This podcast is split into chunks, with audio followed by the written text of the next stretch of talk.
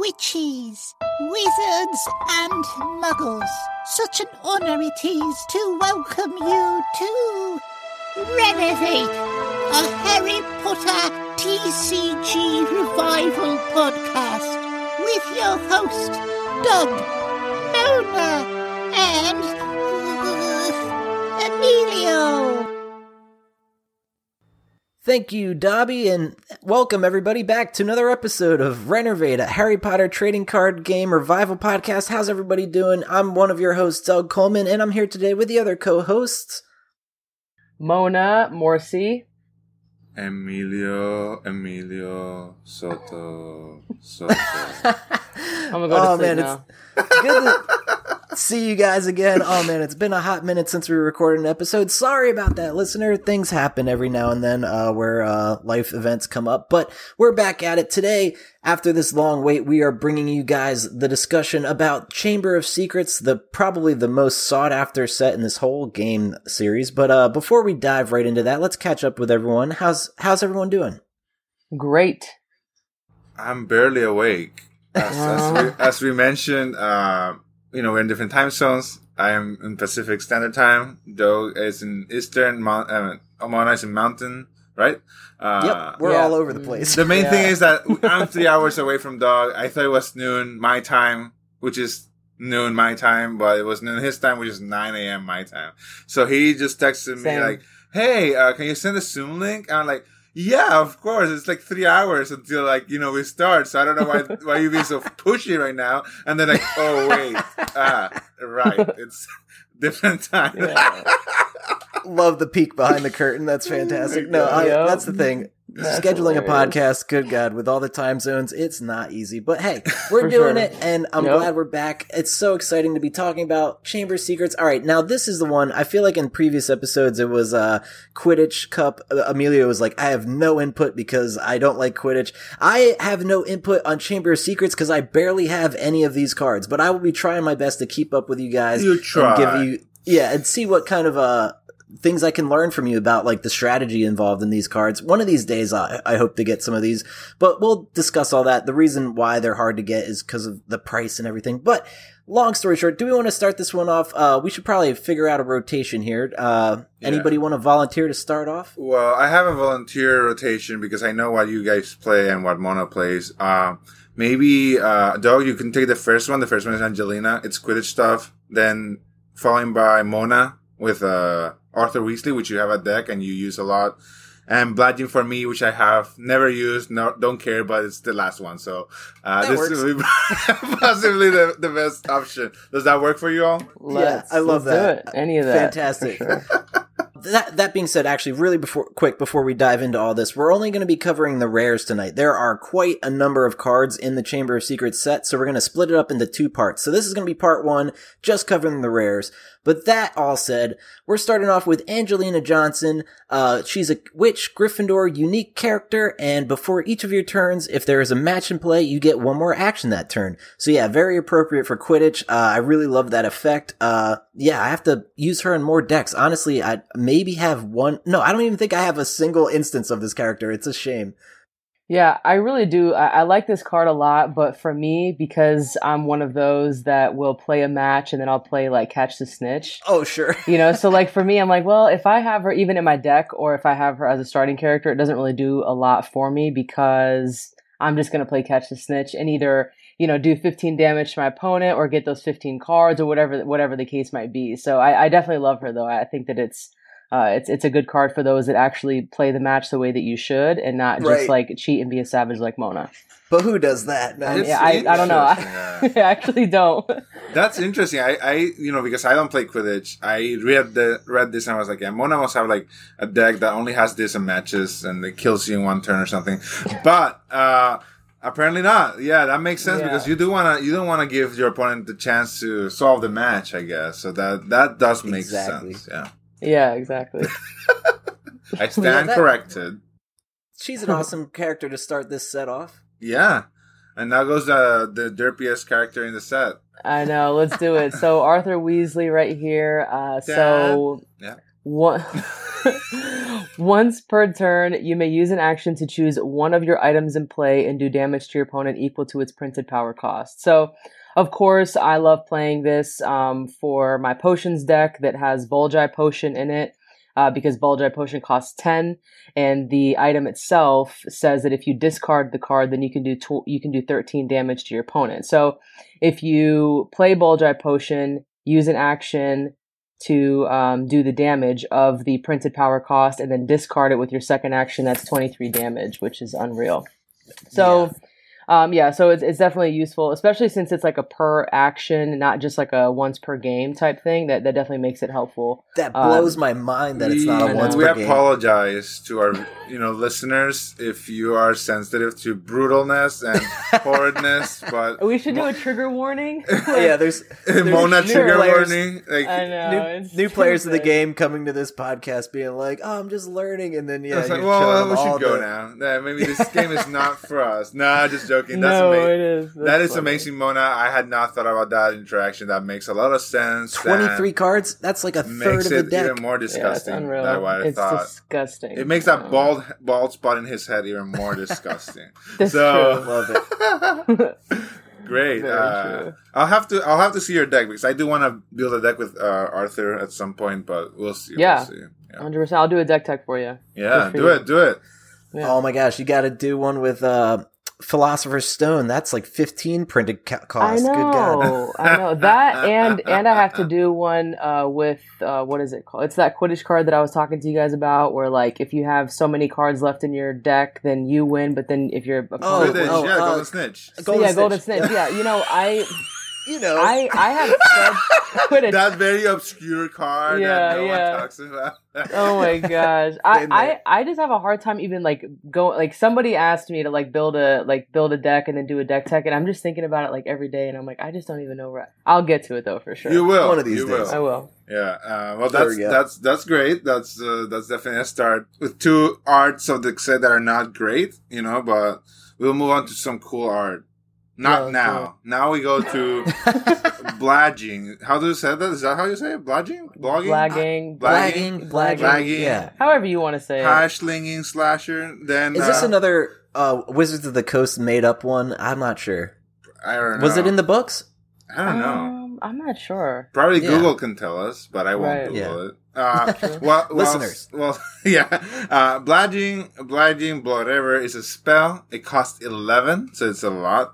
But it does deal 8 damage to your opponent. And then, if your opponent has any cards in play, they choose one of them and discards them. So, this is a big meh for me. It's like, why does this card exist? Why is it so expensive? Yeah, 8 damage, that's the big question. 8 damage is okay.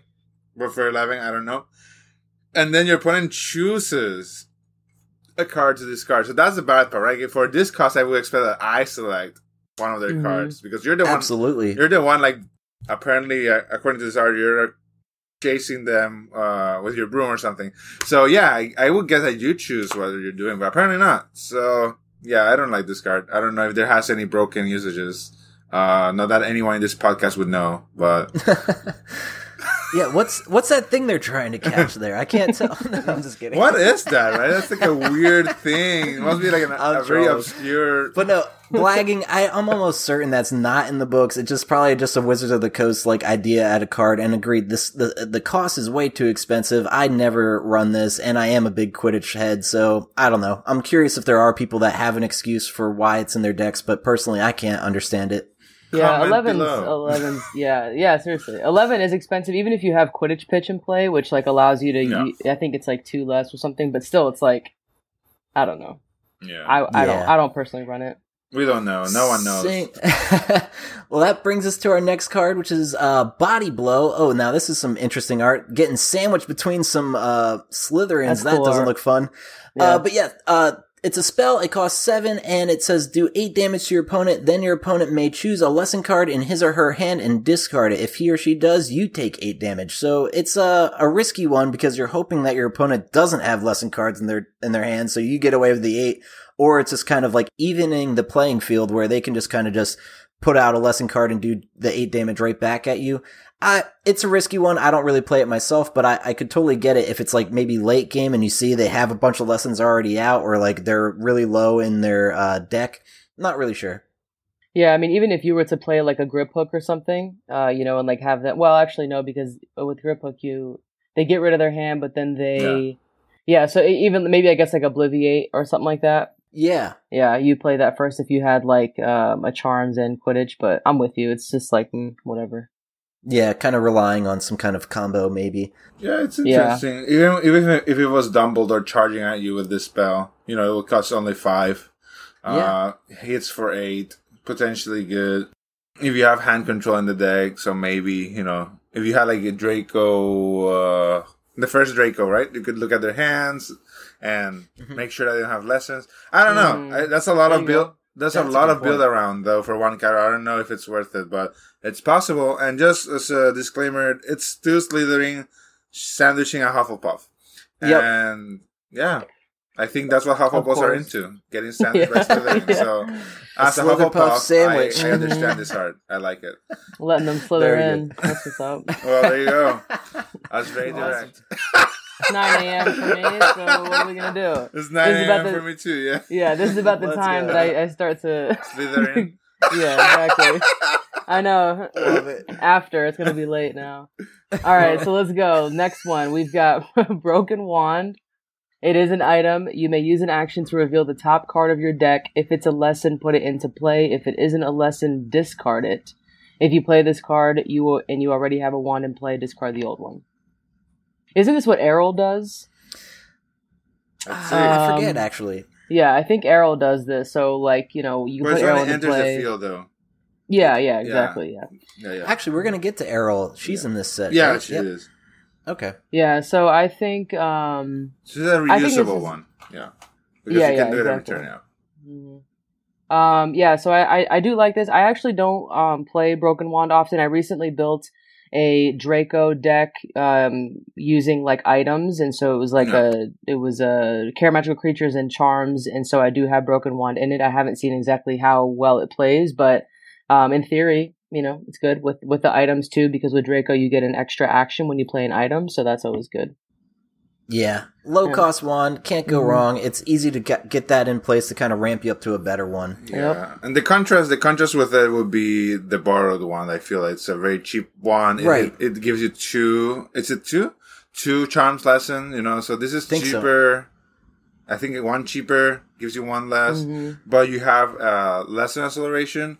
I personally like it a lot. If I were to use it once, I might try this. I just have not used it, but it does look like a great card. Yeah. Yeah, for sure. And that borrows from the Broken One of Ron Weasley. We go to his house now. And the next card is the Burrow. Speaking of great cards. Burrow, whatever. 5 charms for a location unique. Of course, that's all locations. And before each player's turns, if that player has fewer than 4 cards in their hand, that player draws until they have 4. And, of course, it's great to, a normal person, someone that doesn't want to necessarily destroy your opponents. This is a great card to replenish. I feel attacked, actually. Replenish your hand, right? Like you're using your spells and you draw more. Your opponent draws more too, but they assume that they're playing their cards. Now, if you're a horrible person, you will play this with a card called is it Draw Potion or Snuffling Potion? Snuffling. Yeah. There you go. Which Snuffling Draw. Yes. Your opponent has to discard every card they draw, right? Their next turn. So basically, when the borrow comes around, they just keep discarding if they have 4 less cards in their hand, right? Yeah, less than 4 cards. I mean, so that's horrible. It's so funny. I feel like the people that made this card, it was just such a good intention, and then the players of the game figured out that combination. Yeah, and then all of a sudden it's just like I'm pretty sure that they did it on purpose, and they're horrible. Maybe, it was meant to be discovered, right? I mean, I don't know because like Snuffling Potion was from base set, and then and then this one is from Chamber of Secrets. So the last set that they were. So I don't know. I guess It might have been like I feel like there's a lot of things with the game that obviously we'll never know, but just in theory, a lot of people are like, oh, maybe Wizard of the Coast didn't think to do that. And I guess I just feel like maybe they did. Like maybe. Yeah, I think so too. But of course, I have no idea. But yeah, with Snuffling Potion, next turn, whenever your opponent draws a card, he or she discards it instead of putting it into his or her hand. And so. That's right. Yeah, so they would discard it, and then with the Burrow in play, it's a cycle. It's not a hard thing to spot, like, you know, like I've play tested a few as well, and it's you're looking for keywords in past sets. You don't have the sets that are before; they're not that big. Mm-hmm. I find a hard time unless they only have one person doing the whole set. Possible. Mm-hmm.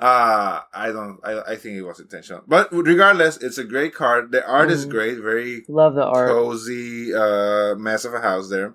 Yeah, exactly. And yeah, I think that's about it for that card. We can go for our next, the creepy guy now. Yes, the next character we have is Colin Creevey, another Gryffindor unique wizard. Once per turn, you may use an action to draw 3 cards and then make your opponent draw 3 cards.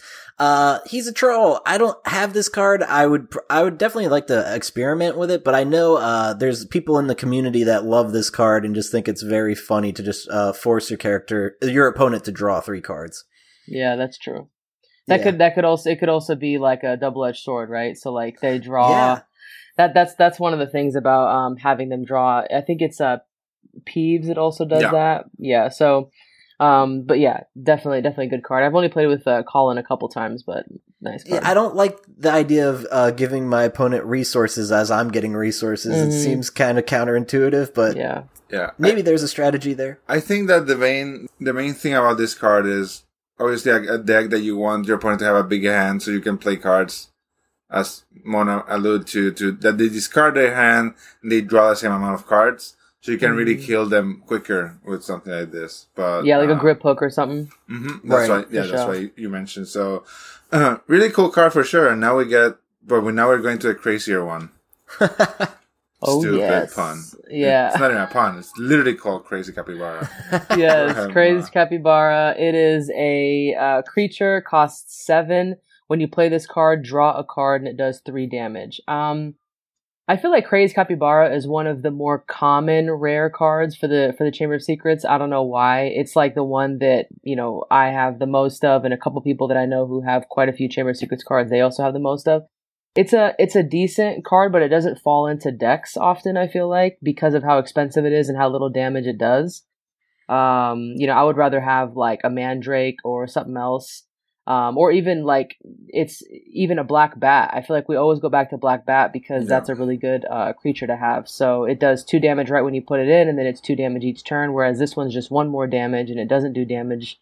And I guess drawing a card, you can always get that from a different card with how expensive this is. That's just my opinion, though. I think that's probably their justification for making it cost 7 is that additional text of when you play this card, draw a card. And it's like, honestly, I could live without that. Make this like a 5 cost card and I'd probably play it 4 of them. I don't know. Yeah, for sure. Yeah, exactly. Like make it less, but. Yeah. Yeah. Definitely interesting card. Not much more to say about a creature that, you know, draws you a card. Yeah. True that. Capybara, the most magical of all creatures. Yeah, it's like, ooh, I guess. It looks very basic to me. Yeah. Well, but that's a crazed capybara. So now we go to an adventure. The adventure is denoming the garden. And we have Ron in PJs and Harry Potter in a turtleneck for whatever reason. And they are removing the potato-like gnomes. Very cute art. Very interesting. Yes. Yeah, very cool. This adventure you can only play if you have at least 5 lessons in play. So there's a, you know, sort of a turn restriction to this based on your lessons. Right. And the effect is that at the end of each of your opponent's turns, if they have any cards in their hand, they choose one of them and discard it. Once again, they choose, so, you know, it's not as powerful as other cards that random or that you choose. And to solve, your opponent has to discard 5 cards this way. So this way means that this is going to be around for 5 turns at least, right? Like because they have to do it by this, unless they don't have cards in hand, they can't discard, blah blah blah. Their opponent's rewards that they may draw another card. They may draw a card. So interesting card. I personally was trying to build around Draco, the original one. And I saw this card, and I may use it. I'm not completely sure. It's interesting that they really can't get around the effect, basically. It doesn't have a resolution. It's just like, if 5 turns has passed after this and your opponent has discarded a card, then this goes away. But if not, it's there, right? So it's pretty sticky as an adventure. Right.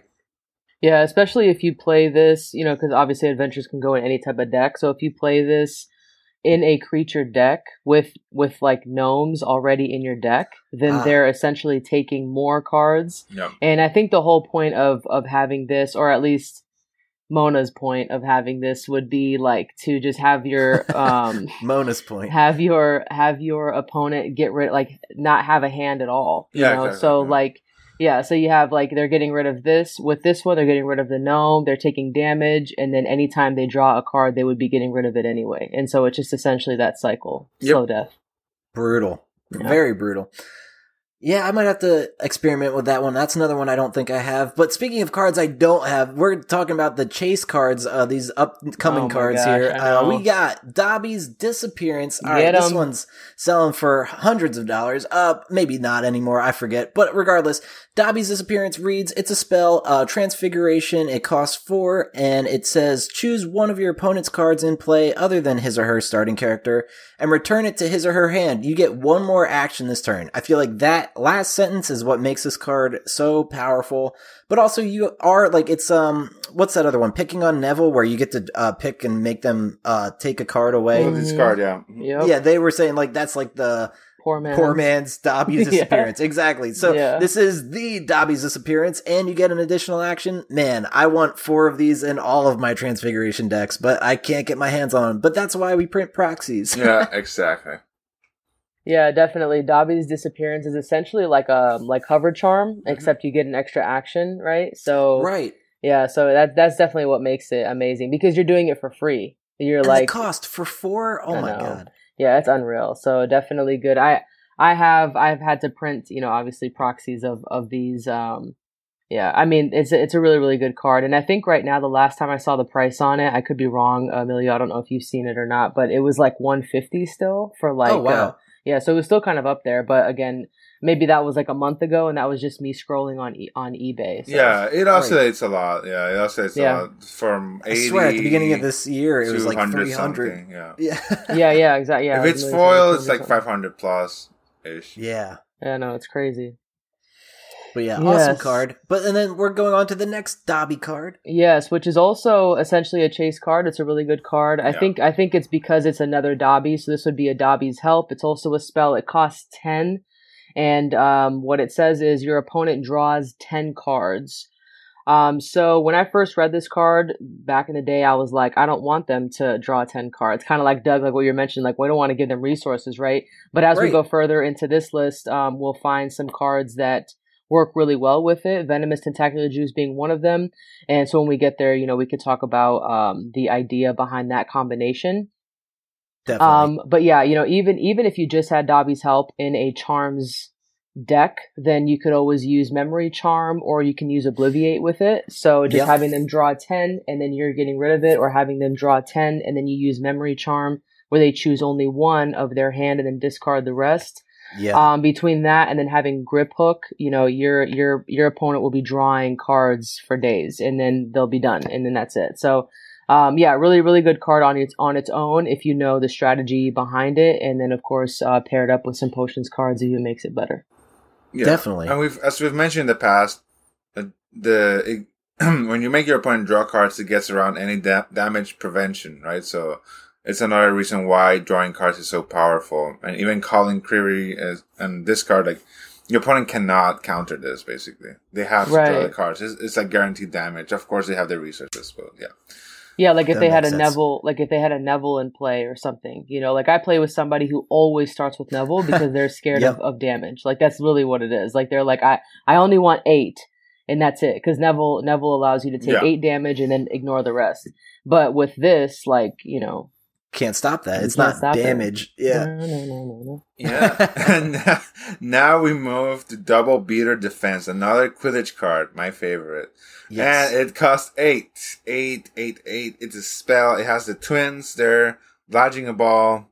Something very odd about this card. And then the spell reads as, to play this card, discard 2 other cards from your hand. So you need a total of 3 cards, including this card, to play this.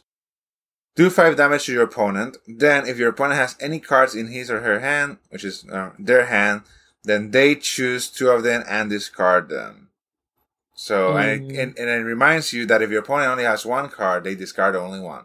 So, just, you know, to be very clear. And this card is interesting. I don't think...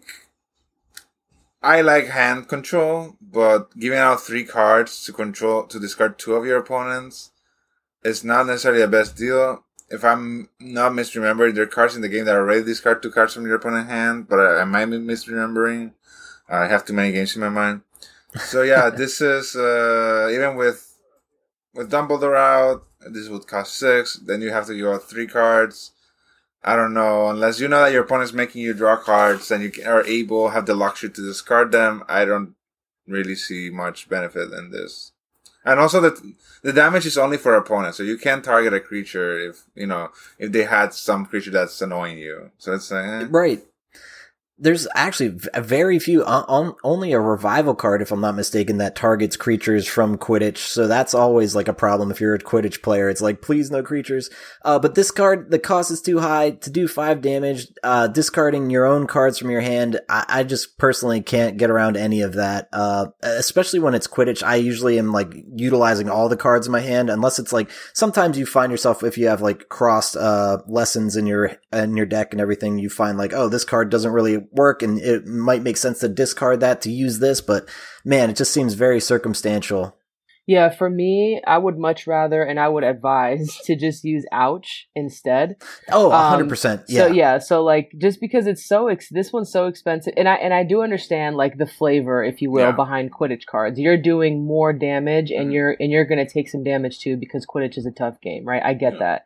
But like, because like without, you're also doing 5 damage, and then you're able to your opponent takes 1 card from their hand and discards it. So this one, yes, they're going to discard 2, but do you want to also get rid of 2 cards just for them to do that? Like, So I love the art though. Yeah, right, definitely. That takes us to our next character, which is Draco the Seeker, character card, Slytherin unique, and it reads, if your opponent has any cards in his or her hand, you may use an action to make him or her choose 1 of them and discard it. So very Draco of them, right? Typical. But yeah, now that I think about it, I think I recently got one of these cards in a lot, and I've yet to play it in a deck, but I would like to give it a try. Why not? Seems pretty fun. Even as like an assisting character, that's a cool ability. Mm-hmm. Yeah. Definitely. There's definitely a card. When I compare it, so for those that are listening, when you compare this to the original Draco, you have to discard 1 card in your hand to activate its effect. But then it allows you to see your opponent's hand and choose a card and discard it. This Draco, you're just trading the action for them to discard a card in their hand, but they are choosing the card, right? So that's the difference. I prefer the original Draco because discarding the right card is way more important than discarding a card. Right. For hand control, at least. So that's my deal with this. I think this deck will be good in a less serious control deck. So meaning that you just want to take a chunk at their hand and see if something happens. But it's not as strategic as I would like it to be. Yeah, for instance, if you're playing base set Draco, you could discard their Catch the Snitch, versus if you're playing Draco the Sneaker, they're just going to get rid of one of their Quidditch lesson cards and still have Catch the Snitch. It's like, oh, exactly. Man. So, yeah. Exactly. They're always going to get rid of a card that they don't need, right? Like any of us would do that. But yeah, I'm with you, Emilio, in that I would also choose like base set Draco, if I'm going to use an action, because you get to do 2 things, right? You get to see their strategy and you get to choose a card. And so by seeing the hand that they have, and then by seeing what they have in play, you can see, well, they don't have enough lessons to pick this card. So even if it's a good card, by the time that they catch up to it, it might not, maybe I'll get rid of it some other time, or something like that. You can kind of see what they're doing. Yeah. I'm with you. And for our listeners, in other games, discarding a card from your hand is a heftier thing than in Harry Potter. In Harry Potter, you have the feasts. The fees return like 4 cards from your discard pile to your hand. Mm-hmm. So there's ways to build your hand. It's not as a steep cost as it sounds if you're used to other games. Yep. So yeah, bye bye Draco the Seeker. Yeah. Bye-bye. Let's talk about some dragon poison, though. Yes. Yes, it is. Let's get to it. So it is a potion card. It's a spell. To play this card, it's return a spell. Two. Whoa, I know. But it's a potion. I know. What the? Poison. That's my. You know my. I had to say at least once. That's yeah, it. Sorry. Seriously, sorry, that's okay. We could say it. We could say it more. To play this card, return two of your potion lessons from play to your hand. Do 10 damage to your opponent or to a creature of your choice, and it costs 7. So, you know, as we've talked about before, a lot of the potion cards require you to return cards to your hand or to discard them. I love the ones that return them to your hand. Those are nice. Yes. And then 10 damage is always a lot. 10 damage to one creature, unless it's like fluffy or something. But I probably would just do damage to the opponent instead of the damage to the creature, because 10 would be a lot for like a bat or, you know, something like that. Yeah, super overkill. So, that makes sense. This card slaps. I really like this one. I would definitely play this in a potion deck for sure. 100%. I love the art. I tried to make this with my clay, because I used to do clay stuff. It never worked. So it's that's challenging, honestly. Yeah. Please show us what it looked like. Was it a worm, or like did it try to look like a worm or something? I smashed it. I didn't even, because this is the clay that you harden in the oven. Oh yeah. Oh yeah, yeah. I didn't even put it in the oven. I was just like, whatever. I tried. Okay. Yeah, it looked like a funky snake, a danger noodle, if you will. So let's move into the danger noodle's office, Dumbledore's office. Dumbledore. A very beautiful card, one of my favorite arts in this set. You know, you have a starry night ceiling. You have Fawkes there just chilling, and you have some stuff that you can't really see well, like in a cake and the crystal thing that protects. I want to imagine it's candy. Because I would be that extra to have a fucking stand with candy and just beautiful in my office. Some lemon drops, which are true, the lemon drops that Dumbledore loves. Yes. And a fireplace is just so cozy, you know. When I grow up, I want to have an office like this. And it's a location. It's unique. And all item cards, so that's your or your opponent's, need 3 power less to be played. And you still need a power that matches. So yeah, I love this card. I actually try to build. I think this was the card that I tried to build around when I first collected Chamber of Secrets, because you know I was a person and I wanted chamber. I wanted the stone, the Philosopher's Stones. I wanted Mirror of Erised. I wanted everything in my deck. I wanted this. I wanted Dumbledore. It was a mess, but it was definitely fun. And I don't know, like I don't know how this plays. Is there any... Are people play this with Arthur, for example, or something like that, that you know of, Mona? I have no idea. You know, I actually don't see this card in play often, personally. I think it would be good to have, though, right? Like, if they wanted to... The first card that comes to mind for me would be Philosopher's Stone. You know, just because it's an item and it's expensive AF. Yeah. But yeah, I mean, and you know, now that I'm thinking about that Philosopher's Stone conversation that we had, maybe I'll add these into it, you know, just to kind of keep with the theme, but it's also an item. But yeah, personally, I haven't used this card. It's my favorite art, one of my favorites, just like what you said, but yeah, I haven't. Yeah, if I had a copy of this, I would definitely put it in an item deck. That sounds like a lot of fun to play around with. The cost isn't that bad either, 5. Yeah, and like, I don't know. And for a location, one of the coolest locations on Hogwarts grounds. Yes, true story. Magical in many different ways. So yeah, absolutely. Yeah, I wish I could see like all the art, like the whole picture though. I know, right? I want that as like a poster or something. That's a beautiful one. I just have one question. What's this? Where do you think Snape stands in this room when he's with Dumbledore? Anyways, not next to Fawkes. That does bring us to our next card, Entrancing Enchantment. So that is a spell that only costs 2 charms lesson, and it reads: search your deck. You may take a character card from your deck, show it to your opponent, put it into your hand, and then shuffle your deck. So yeah, a way to get a character card for 2 charms. That's awesome. It's kind of like, who is it? Hermione, or no? Is it Ron? One of those characters. I think it's Ron. They like to get characters from your deck. Yeah, so yeah, that's frogs. Pretty cool. Yes, that too. So Chocolate Fox is restricted to wizards and witches, and this one gets any character. What costume? So you can get a ghost or anything. Yeah. That's pretty cool. Yeah, that is cool. Yeah, I definitely like this one. The art always, for me, I was always like looking at it like, what is this supposed to be? It looks like a sort of like, I don't know, like gypsy type kind of, you know, like those like old sort of like pictures or like paintings that I've seen. That, like I just don't, whenever I see this paint, like this art, I'm just like, what is this? Like, yeah, I agree with that one. What's happening, you know? Yes, who is that is the real question. Yeah, it looks more like magic. It looks like more Magic the Gathering art than Harry Potter art, for sure. Right. It's good. It just doesn't match the set. Yeah. Right. In a way, right? Yeah. Right, exactly. Like, they could have chosen a lot of different things, I guess, for that. But nice, of course, nonetheless. I mean, Greg Hildebrandt is one of the best artists, so... I would have chosen to do Gilderoy, since he was all about manipulating people. It would be hilarious to have something like that. But now, we're all... I, at least, identify as... perpetually tired pigeon, and now we're gonna get to perpetually tired owl with our next card.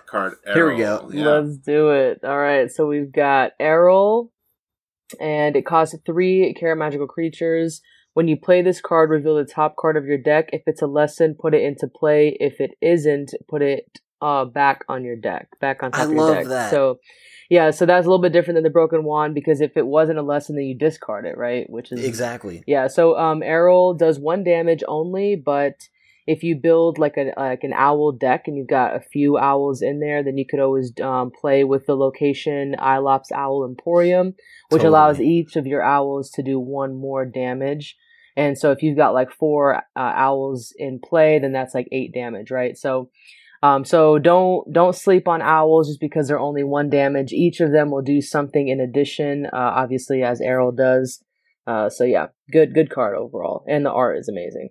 Definitely, and especially if you're up against someone with Quidditch and they can't handle the owls, it's like it only needs 1 health to get destroyed, but they can't do any damage to it unless maybe they have charms or something. But owls rock. Can't 100%. Give them enough credit. The owls are not what they seem. And that's a quote from Twin Peaks. Right. But yes, very cool card. It looks perpetually tired. It reminds me of more of my undergrads. So let's now go to Escaping the Dursley. Also reminds me of my students trying to escape the classroom. But Escape the Dursleys has, a cool art. You have a fatter Mario character here that's supposed to be Dursley. Grabbing into Harry's leg, and Ron is pulling him, and the other twin is pulling him. It's really dramatic. Interestingly dramatic. Yeah. It's very dramatic. Like for the art, when you compare this art, Les Miserables with the rest of the art of the set, it is very weird. And the Dursley does look like Mario. It's like Wario. Let's say Wario. Yeah. Wario. Yeah, there we go. Wario. Yeah. Yeah. It's one of those oppressive cards that some people, maybe not in this podcast, love to be oppressive. But this was played against me in tournament, and it was like my first real tournament. I was ever, there. I was like, God, it was. I so can feel awful. Doug crying in the inside. Oh my gosh! But why was he crying? You ask. Well, the effect of this card is that your opponent can't use action to play any cards except lessons, and to solve, your opponent discards their hand. And if they do, then your opponent can search your deck for any card and put it into their hand, and then shuffle their deck. So, yes. A lot better than Caught by Snape. A lot better, in my opinion. Like, definitely this is one of the cards that people are playing, either this one or Caught by Snape. Yeah. Because I feel like to solve it is crappy. Don't get me wrong, and I have cried too, Doug. You're not alone in that. But you have like this awesome hand, and it's not even like you can't play spells or you can't play. It's like you just can't play any cards at all, and so you're like, oh my gosh, yeah. So it does suck for sure. But then being able to go back into your deck and find a card that maybe you have a couple. Cards. If you had a strategy in mind, then you can build that with the 1 card, whatever. But yeah, it's definitely better than Caught by Snape, which is what it's compared to. It's like this one and Caught by Snape sort of go hand in hand because they have the same effect, just different solving reward. Yeah. Yeah, well, if you play this card against me, I will just rip it to shreds. So, yes, you know, exactly. Just be warned. Yeah. This card is banned by the Renovate podcast. No, I'm just kidding. No, just against me. I will just rip it to shreds. Yeah, play that card all you want. It's just a brutal one, as we just discussed. Play it on your own risk. Takes us to our next character, which is the Fat Friar. They are a ghost, Hufflepuff, unique, healing. Oh, wow. So, yeah, you can't play them as your starting character.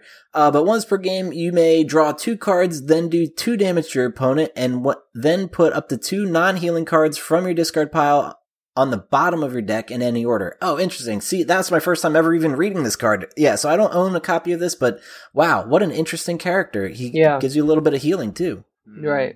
There's a lot of things. It keeps going and going and going. So many things, and none of them. Okay, like it's just like for me, it does a lot of things, and really none of them are outstanding. Not even together, it's outstanding. It makes sense. It's once per game. If it was once per turn, that'd be insane. Oh yeah, for sure. I don't know. I mean, I guess. I mean, you put them in the bottom of your deck, so you're assuming that you have ways to search your deck, or if not. Or shuffle it, I guess. If not, shuffle it. The bottom is like whatever, right? It's like, true, yeah. I don't know. Have you seen anyone play this card? Maybe in the Pidget or whatever, the Armando deck. But other than that, I don't know where this would go, to be honest. Yeah, not personally. Yeah, it is sort of one of those, like, I mean, I think in theory it's fine, you know, but like you said, it's a once per game. You have to use 2 actions to play it unless it's in... a character deck, which I have a character deck, but I don't have the Fat Friar in it. No. Or I'm sorry, I did have the Fat Friar in it, but I never used its ability, and I just was like, all right, well, I'll just switch it for something else. So, this one could be swapped. Yeah, that makes sense. Doesn't mean it's a bad card by any means. It obviously does a lot. It's just, you know, I never got to using it, and then if you have it in a standard deck and you use 2 actions for all that stuff, that could be fine, but... Nah. Yeah. A collective meh from the Renner collective meh. So we can move on to another a card that I wish it was better. But go ahead, tell us. I know. Let's do it. So Fawkes, the famous Fawkes Phoenix. It's a creature, of course. Each turn, you may prevent 4 damage done to you if Fawkes is discarded from your hand. If Fawkes is discarded from play, put it into your hand. Yeah. And it has 4 health. So, I mean, I'm with you, Emilio. Like, it costs 12 too, which is just absolutely. It's like, man, like, why? What's up with the 4s? Just by the way, was there something? Yeah, like how about we just say why and then go to the next one? No. Yeah, it's definitely odd. No damage. I mean, I don't know. I thought Fawkes could be a badass. It bit the eyes off the basilisk. I'm really cool with it being more healing than anything. But like, have more health because like Fawkes or Phoenixes, like they have like their tears, like you just meant, like all this kind of stuff, right? But like, have it do more. Preventing damage can help you. Let's have the health be something like 12, right? Like something, you know. They went low because they're going off of the whole flavor of the being reborn from the ashes and it going back to your hand. So like they want it to die frequently and then you just be able to put it right back into play. But it's like 12. Exactly. Will you be able to put it back into play is the real question after it gets killed. Right, exactly. This card has so much potential. You could do in Yu-Gi-Oh! There's this old card called Sinister Serpent. It's a card that when you discard it from your hand, it comes back in your next turn, something like that. You could do something like that. You could have done like it's 12. God, like you know, it could return to the field for a week here for that cost. Like and just leave it at this if you want. Like yes, like you can remove 4 damage each turn, but when this card is discarded, it returns at the start of your next turn or something like that. You know, for 12, something like that would have been reasonable and flavorful. But the more we go into the set, the more I think that only one person was in charge. Yeah. And they were angry about it. Like I'm gonna make some of these cards just absolutely ridiculous. Just worthless. We know this card game's getting shut down. No, I'm kidding. Yeah. That's what it looked like. That's what it looks like. Sad face. Yeah.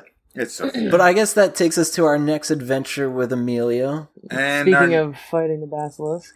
Yes. Speaking of fighting the basilisk, we have the adventure Fighting the Basilisk. And it has actually one of the arts that I actually didn't expect In the set, but I actually like. I like this art. Yeah. I like the basilisk looks like a, you know, punk rock snake. It's like green and purple. Really interesting. Mm-hmm. Harry Potter has a pirate's cutlass for whatever reason instead of the sort of Gryffindor in their hand. Just like on the box of the card. Yeah, it's a pirate cutlass. So yeah, sure, why not? And he also has a sash. I don't know. No. Yeah. It's just a shadow. Anyways. Oh, okay. It looks like a purple sash, but it does look like a shadow. Yeah. Yep. Mm-hmm. But this adventure requires you to have 7 lessons in play. Before each of your turns, your opponent takes 5 damage. That's the effect.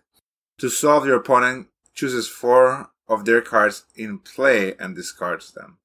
Then your opponent's reward is that you take 5 damage. So it's a back and forth. It's a fight. You're damaging your opponent. They're damaging you. 7 lessons in play. Sheesh. That's a lot for an adventure. I do like that they were trying to restrict adventures more. I would say that most adventures do need a lesson restriction for them to be more balanced. Yeah, definitely. Especially one like this, like you said, where it's a back and forth. It feels like more of a late game, could be like the determining factor of a game. And I like that their opponent's reward is actually you take 5 damage instead of it being something like, they may draw a card or something. It's like, no, I want to be able to like fight back here instead of just like get a weak reward. You know, they spent a lot of time in the flavor department. You know, like when Harry killed the basilisk, he gets injured. You know, so it makes sense for this adventure to sort of give that feeling. It's just something I wouldn't play this. It's just 7 lessons. Yeah. It's just too much. As I said, I like that they were restricting the adventures with lessons. I think they were just their first attempt, and it wasn't very successful. But it could be. This could be a flavorful card in like revival stuff, especially now that we have the basilisk and stuff. Basilisk, yeah. Yeah, it is. It's definitely like one of those, like, I mean, like you said, like, I guess I never even thought about why they required lessons, but they were just trying to, you know, restrict some of these crazy adventures that like you might play like at the very beginning or something. Yeah, exactly. You know, so yeah, I definitely get that. Sorry, I just imagine like, you're a wizard, Harry. Now here, kill this giant snake. It's like starting a game. Yeah. I didn't sign up for this. I know. Lesson 1: kill a basilisk. It's like, what? Jeez. Sorry, I had to say. All right, well, that takes us to our next item, which is the flying car. It only costs, it costs 8 charms lesson, and it reads, you may use an action to choose an adventure or location in play and discard it. So if you discard an adventure, you don't get the reward. So, yeah, love that ability, especially if there's just, either an adventure or a location really just screwing you over. This is just like a get-out-of-jail-free card. But again, you won't get the reward from the adventure. That would be a little... too overkill probably, but there are cards for that, like we've talked about previously, like Draco's trick where exactly, and Hermione notes exactly. Or whatever logic, there you go.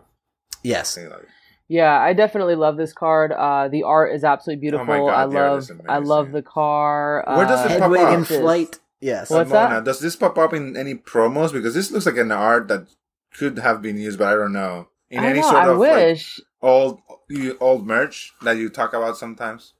I actually haven't. I've seen a lot of like the Ford Anglia everywhere, but just this particular drawing of it, I haven't. It's so good. Yeah, I know. I love it. I do. And then just Hedwig just flying right now. Just so amazing. Hedwig flying without getting killed by a killing curse. That's pretty good. God. No, don't talk about it, please. Spoiler! Oh my gosh! There's like an 11-year-old like listening to our podcast. They're like, "What? No! What are they laughing at?" No, I definitely love this card though. Really, really good item because like I do have it in my snake deck where it's potions and charms, and so this helps because a lot of times, you know, like if someone plays a Caught by Snape or one of these other ones, I just don't want to have to deal with it, and I don't have a starting character that helps me get rid of adventures. This is the card for it. It is a little bit expensive, but because it's a charms, then you might want to add a wand shop so that you don't have to, you know. But anyway, really, really good card. That's a good suggestion. Yeah, I love this card. Love the art. Need more copies of it. Yeah, but that takes us to our next one, Mona. Let's do it. So this is Flying Laps. and it's a Quidditch card. It costs flaps. 10 flying flaps. It costs 10. It's a spell. Count the number of lessons you have in play. Do that much damage to your opponent. Then draw that many cards. Okay, if they didn't have that last sentence, I feel like I would build around this card. I like the idea of if there's been plenty of instances where I have a boatload of lessons. Obviously, if you're playing this card, you have at least 10. At least. So I don't know. I like that, but then why would I want to draw that many? Card was so close to being amazing. I know. It is sort of interesting. I do get the fact that Quidditch is brutal, right? Yeah. So it's never ending. It's constantly going. There's something going on. There's a lot of action, which is why each Quidditch card is do this and then this, do this and that, this damage, and So I get that, but I'm just you said, you got 10 cards. Why would you want to draw 10? Yeah, I don't want to draw 10 cards, especially if it's already into the game to where I have 10 in play. I don't know. It should have been probably draw half the amount. Still it's a penalty, but it's not as much, or I don't know. It's kind of weird. Yeah. Stranger danger. Yeah, it's a no. Very odd it's a card. No for me. It's a meh again. But then we can go to an adventure that's. Let's see. It's an event that's called Flying to Hogwarts. You have the car in another angle. There's no Hedwig. Maybe he was shot already here, and there's birds. There's birds. Damn. There's birds around the car. There's birds around the car. There's other birds. And the adventure reads, before each of your turns, your opponent takes 2 damage.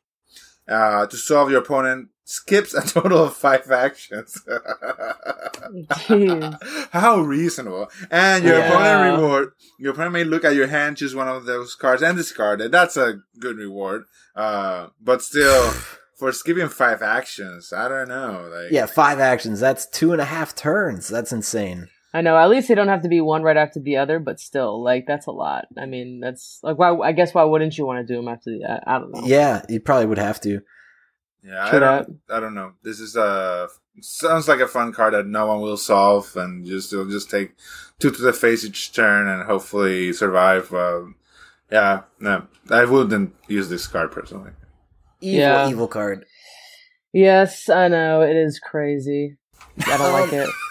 That takes us to our next character, which is Ginny Weasley.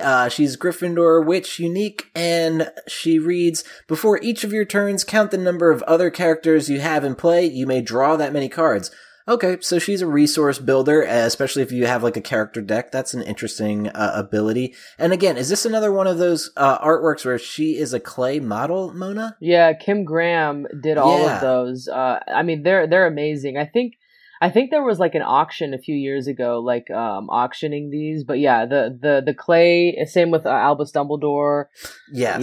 Yeah, definitely. Yeah, Kim Graham is a couple of those you can really kind of just tell. It's just unique art. No, this one is great for sure. The only one I don't like, I think, is the Ron from Adventures at Hogwarts. Yes. Yeah, kind of funky. That's the only one that I don't like. But the rest Ron are the Brave, amazing. Yeah, and she also only did the bust for this one, right? So it doesn't. Yeah. It's also less work. So. Hopefully. Yeah, same with Colin Creevey. Yeah, it gave her the time to work the details. Looks like an actual human here. Yeah, yeah, that's true. And I really do like the card. Ginny Weasley is actually in my character deck and very resourceful. It's one of those, though, I probably will not use... once I put her in play, I'm oh man, she's in play, and so if I have 5 or 6, characters, and that's totally fine, right? But once it starts to kind of get more and more and more, then you're drawing way too many cards. I would be drawing too many cards. So, yeah. But yeah, like you said, a resource builder. So it's a good emergency card if they obliviate your hand or something. No, I'm gonna draw cards now. I now remember something important because Doug was commenting on Flying Laps. And I just remembered there's a certain person in this podcast, maybe not necessarily Doug or Mona or me, that tried to incendio their opponent instead of a monster. They were I have 12 lessons. I'm going to hit you for 12 queens. Oops. I do remember doing that way back in the day. Yeah. I admit it. But now we can go to, now with that, the sideway, we can go to Greenhouse 3, and we're officially almost halfway through the cards. Yes, let's do it. Greenhouse 3 is a location. All locations are unique. It costs 5. And it says, once during each player's turn, when he or she uses an action to play a plant card, he or she gets one more action that turn. This is a really great card. Personally, I like it for my Sprout deck. It's a plant deck. You know, you play like Mandrake, Cobra Lily, Umbrella Flowers, Leaping Toadstools, and you get an extra action, you know, those types of things. So that's good. Yeah. I like it. Yeah. I would love to see owls go head-to-head against plants. I've yet to see that combo. I don't have too many. I don't have this card in particular. I think I just got my first copy of Sprout not that long ago. So to play with a plant-themed deck is something I've yet to do. But, man, both of those like kind of tribes seem very fun. Yeah, for sure. Yeah, let's do it sometime. Yes. Yeah, now that we won't review cards, we should just record some games and we can definitely get that going. 100%. That's on the horizon, 100%, yeah. Listener. And yeah, maybe we'll be playing with some listeners if you guys get in touch. Yeah, yeah, heck yeah. Or people in the community for sure. Yeah, I want to play that Lockhart deck and make you all scream. Ooh, oh no! I'm playing Eat Slugs deck. No. So we're gonna move now. Those are next card. Another location. This is the Gryffindor Common Room. Yes. 5, also great art, very cozy looking. Mm-hmm. Cozy, yes. Library, fire hazard, but still cozy. Lots of food around. And the location, Gryffindor unique, as all locations. And before each player's turns, they count the number of Gryffindor cards they have in play and draw that many cards. So this affects both players. You just count how many Gryffindor cards you have and you draw that amount of cards at the start of your turn. Yeah, before each player's turn. There you go. So interesting. Very, very interesting. Very distinguished. I don't know. Like, do you use this in your character deck, Mona? I don't know. And I think that it would be... Because, like, you know, Gryffindor cards, like, they're good, right? But, like, I'm not going to build a deck that's just Gryffindor cards. Like, it's just... So, yeah. I get that. Yeah. So it'd kind of be like... I don't know. I mean, this would count as one, though, right? Because it is a Gryffindor card. And what about, Doug? I know you have your Dip It, Armando Drip It, or however you call it, the houses deck. Do you run this there, or would you run it there? I think I would. And what's the other one? Isn't there a Slytherin Common Room? I don't. Now I'm trying to think about it. I don't have either of those. So again, it's it comes down to many cards. Yeah, I'm missing some of Chambers. I have like a lot of bulk Chamber of Secrets. I'll just send you what you're missing. Oh, I know. Goodness, I have to do the same. Yeah, let us know what you're missing. I'll definitely get in touch. But yeah, this is another one. If I had it, I think I would be putting it in my Dip It deck just because, let's say, yeah, you could activate Dip It's ability or just it just feels very flavorful. Yeah, it does. And Dip It is one of the fan-made cards. Yeah. So what does that do? If I'm not mistaken, it's basically any of the house cards. Mm-hmm. If it reads one of the houses, you can either activate his ability to draw 2 cards or damage your opponent 2 cards. So it's once per turn, right? I believe. Yeah, it's once per turn. And now that I'm thinking about it, I wonder if it has to be a witch or a wizard that has. No, it's actually any house card. So yeah, that's why it's cool because you could play certain creatures like the Slytherin serpent, the Gryffindor lion, the Hufflepuff badger. Mm-hmm. I remember now. I remember when those cards came out. I remember seeing that, and I think I printed one of those actually because I remember it was like you said, like it was all the houses because it was anyway. Cool, a really cool. Good card. I really like. Love that whole and the art is amazing, and how that brings it together. Yeah, yes, yeah. It looks like Morpheus though, but it's still it looks amazing. I gotta look that up again. And now we go to Harry Potter. The titular Harry, second year. Yes, look at him. He looks so much older now. But yes, Gryffindor, wizard unique, as we all know. At the start of the game, if Harry second year is your starting character, secretly write down the name of a creature. Wait, where is this going? I've never read this crazy card. Yes, it's a crazy card. Secretly write down the name of a creature, item, or spell card. If your opponent plays that card, you may reveal what you have wrote down. If you do, at the end of that turn, you may shuffle up the 20 non-healing cards from your discard pile into your deck. What? That's crazy. The idea is you're kind of predicting one of the cards in your opponent's deck, and if they play it, you heal yourself for 20. Wow. I know. So, but it's like, okay, so if they play it early though in the game, and you don't have those 20, yeah, that's pointless. I don't know. I have played with this once, like, years ago, and I did write down a card, but to be fair, it was with somebody that I had played often with, so I knew, like, what their cards were. Same with me, like, they knew, like, you know, it was kind of predictable, so. Well, that's the thing. If that's honestly the case, then you should know what, like, cards your opponent is going to, like, slam you with at the very end, or, like, something that, like, could be a game ender. And I feel like once they play that card, you would counter it by, like, any damage they're doing, you're healing 20 anyway. So it's just like, I'm not really sure. This is a unique card. Never even encountered it. This is my first time reading it ever. So I would like to experiment with it, but man, what a unique one. Do either of you guys play with this? I don't. It's so bizarre. It was just, yeah, just that one time that I did. And that one time in college. Yeah, that one time. You know. Yeah, but another Kim Graham, so that's cool, yeah. Right? Yeah. Oh, yeah, that's Clay? No way. Yeah. Oh, wow. I know, super Clay. Yeah, just that one time, and I've said that a few times, so let's just move to the next. The sounds. Yeah, yeah. I forgot what movie that's from. I remember this with the coconuts.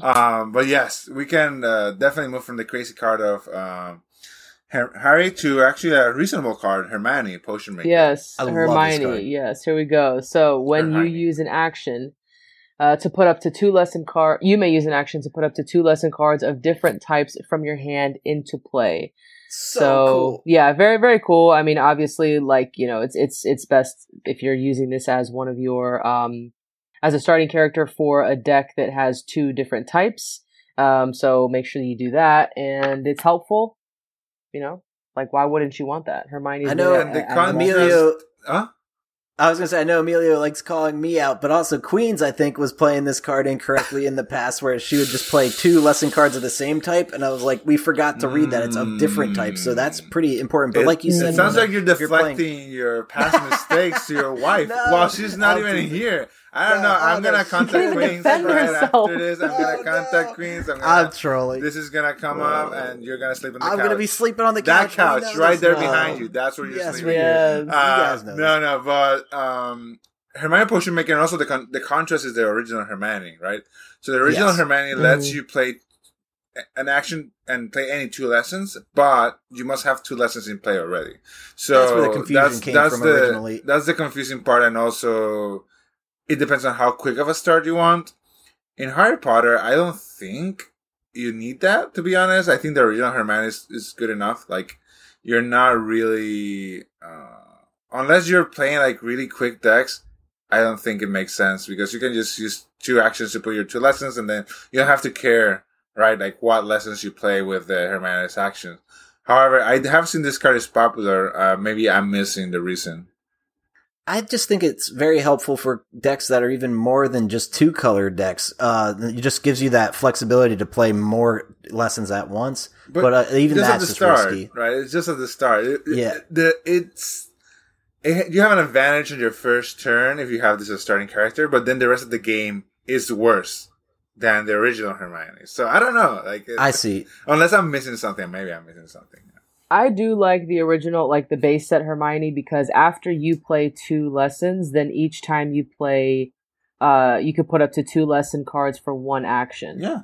Yeah. You know, and so that can kind of like get you to have lessons if you end up having two, right? Like in your hand at that time. So, but yeah, I think the Hermione characters are all meant to essentially, get you more lessons, right? Because she's definitely smart hands. Yeah. So. 100%. There's a few you have options, so. Yeah, I do like this one, though, a lot, though, for multicolored decks. I can see that you're scared of something, though. Are you scared when I tell Queens that you just threw her under the bus? Yes, no. I'm afraid she's going to listen to this episode. In front of the world. Anyways, okay. The next card is Impersonating Goyle, though. Probably the easiest card to find, in my experience, to find from Chamber of Secrets. I always see it floating around. Cost 5. Has a horrid art of a soon-to-be delinquent in the picture. And the spell is a spell. It does this following. Choose a character in play other than your starting character and discard it. Then search your deck. You may take a character from your deck, show it to your opponent, and put it into your hand. Then shuffle your deck. So basically, this is just referencing the Polyjuice Potion. You are like switching one character for another, but not your starting character because that's very protected in Harry Potter TCG. And yeah, that's about it. I don't know. Once again, when you have things like chocolate frogs and you have things like entrancing enchantments, I'm having a little of a hard time to know why you would play this, but maybe I can be enlightened here in this conversation. I think the idea is the ability to just remove a character from play. Like, there's not many cards in this game. But it's yours, right? It has to be yours. Oh, it doesn't. Other than choose a character and play other than a starting character. Oh no, it can be okay. There you go. And that's the thing. Sense. It's to me, sense. It's more or less like an Avada Kedavra. It's the removal. You said. Yeah, if they were to implement that in Revival in the future. No. So for me, I think that this card in particular is good for, like, let's say, for example, if I wanted to play a Madame Pomfrey to do healing, I couldn't play a Madame Pomfrey if my opponent has one in play. Yeah. And oftentimes what happens is, like, I'll play a Madame Pomfrey, for example, and I'll keep them in play. Not that you can just get rid of any card, but you want to be able to keep that in play so that your opponent cannot use same. I see. So I would say that this is actually a pretty good card for that purpose, especially if they put it into play without using it right away. Then you can get rid of it without them being able to use it. And any character that does something that for is them, great. Obviously. I forgot that Harry Potter has the archaic rule of the unique. Yeah, I forgot. Mm. So yeah, definitely. Under those circumstances, it is a good card. Still, always see it on eBay. It's like it's the most listed card that I see when I'm searching for Harry Potter stuff. Really? I don't know why. Yeah. Interesting. Nice. Yeah. Oh, crap. And then, of course, I get In the Spider's Lair. I'm the arachnophobic one, but it's an adventure. It reads... Oh, look at that arc, too. Good God, that's terrifying. I know, the effect. Gosh. Before each of your turns, you may... show your opponent any number of creature cards from your hand. Your opponent takes that much damage. Yikes. Your opponent takes... and to solve, your opponent takes 10 damage, and your opponent's reward, if you have any cards in your hand, you choose one of them and discard it. So... don't own this card, never seen it played, but I do have a spider deck, and I feel like if I were to own this card, this would 100% go in there just for the flavor, and it is... fairly brutal. Yeah, let's say I have a bunch of my spiders in my hand still and not yet in play. That could come in handy for this adventure. Yeah, I have played this card. I do like playing it in my creature decks for that very reason. I mean, especially if like you pull it earlier on and you're still waiting for your lessons to pile up so you can play those creatures. It's a good way to just to get that. Like if you have four creatures in play or four creatures in your hand and they can do 4 damage, right? So sometimes they'll look at that 10 damage and be like, oh, I don't want to take 10 damage. But after 2 or 3 turns, you've taken like, 8, 9, 10, 12, whatever. So, definitely a good card for any creature deck. And they might just discard it just because they're scared of what could happen, right? So they're like, I'm going to solve this before it hurts me. And like, you have no creatures in your deck. Yeah, exactly. Very good point. Yep, true that. And then now we can go to Justin Fitch Fletchery. Yeah, let's do it. Justin Finch Fletchley. This is another Kim Graham. She did a lot for Chamber of Secrets. All right, so you may use an action to draw 2 cards and then put 2 cards from your hand on the bottom of your deck in any order. I don't wanna. Yeah. I don't wanna do that. I'm not sure how I feel about that. It just feels like... I don't know, to just recycle cards. What is that? Some of the other cards we've run into, like color changing ink. If you just don't like your hand or something, it's like, let me just take some, get rid of others. I don't know. Color changing ink is definitely better than this. But this is a character, right? So if whatever reason, if your deck relies on having cards in your hand, this is potentially a good card. Historically, this had a great effect in all card games. In Harry Potter, I do feel it's a great effect because it's not damaging you. But you are like getting more resources, right? But then again, you're putting them in the bottom of your deck, so it's a lot of back and forth there for sure. Yeah, so I guess you're hoping that you could eventually like cycle those through and shuffle your deck because at the bottom of your deck, I mean, I don't know. There's plenty of cards that do shuffle for you, So I think that's the hope. Yeah, the hope. But yeah, interesting card for sure. I wish it was just like color changing ink. I wish the effect was like you can return, any amount of cards from your hand to the bottom of your deck, and then you draw that amount of cards. That would be really interesting character to have. Yeah. For sure. Similar to Scrollrack, a legendary card in Magic the Gathering, and many other games have a similar effect. So yeah. All right, anything else to say about this? No, don't have that card. Wish I did. Okay, yeah. We really need to help Doug here. I really hope. I know. I'm not trying to be. More cards. It's not a pity party of secrets here. But okay. Yeah. Is it my turn now or is it Mona? I think so. Yeah, yours. Oh my god, that's hilarious that I got with this card. Lockhart. Yes, that's true, yeah. And this is probably my favorite card in the set. It's Ooh. Just, I love making people uncomfortable. I don't know if you've all noticed. So this is the perfect card to do that. You have first a great art. You have Lockhart with his very beautiful gold and blue robe, touching Harry in a weird way. Yes, and moving on from that, the adventure Harry effect, looks concerned. The adventure effect is like when you use an action to play a spell, your opponent says "Brilliant!" If your opponent forgets, they take 3 damage at the end of that turn. Mm-hmm. To solve, your opponent lets you have 4 more actions on your next turn, and the opponent reward is that you take 3 damage. I love this card. I want to hear everyone say that I'm brilliant every time I play a card or forget and get damaged. Sadly, it's so crazy. It doesn't stack, I believe, right? So because it doesn't say your opponent takes 3 damage for each instance that they missed saying brilliant. It's just like if they missed it once during the time that you play a spell, they get hit for 3, but they wouldn't get hit. If they miss it 3 times, they wouldn't get hit for 9 at the end of the turn. At least that's not how the card reads. I don't know how people play it though. You mean if they played like two spells? So if I play 2 spells and you missed both of them, it just says, right, at the end of the turn, if they forgot, they take 3 damage. It doesn't say like for each instance they take 3 damage. At the end of the turn. I see what you're getting at. I got it. Yeah, the verbiage is very, very particular. Like there's actually some details that are missing for those types of thoughts. I you're right. I guess, even if you played 2 spells and they forgot to say it, then I guess it does read that you would just take 3. Yeah.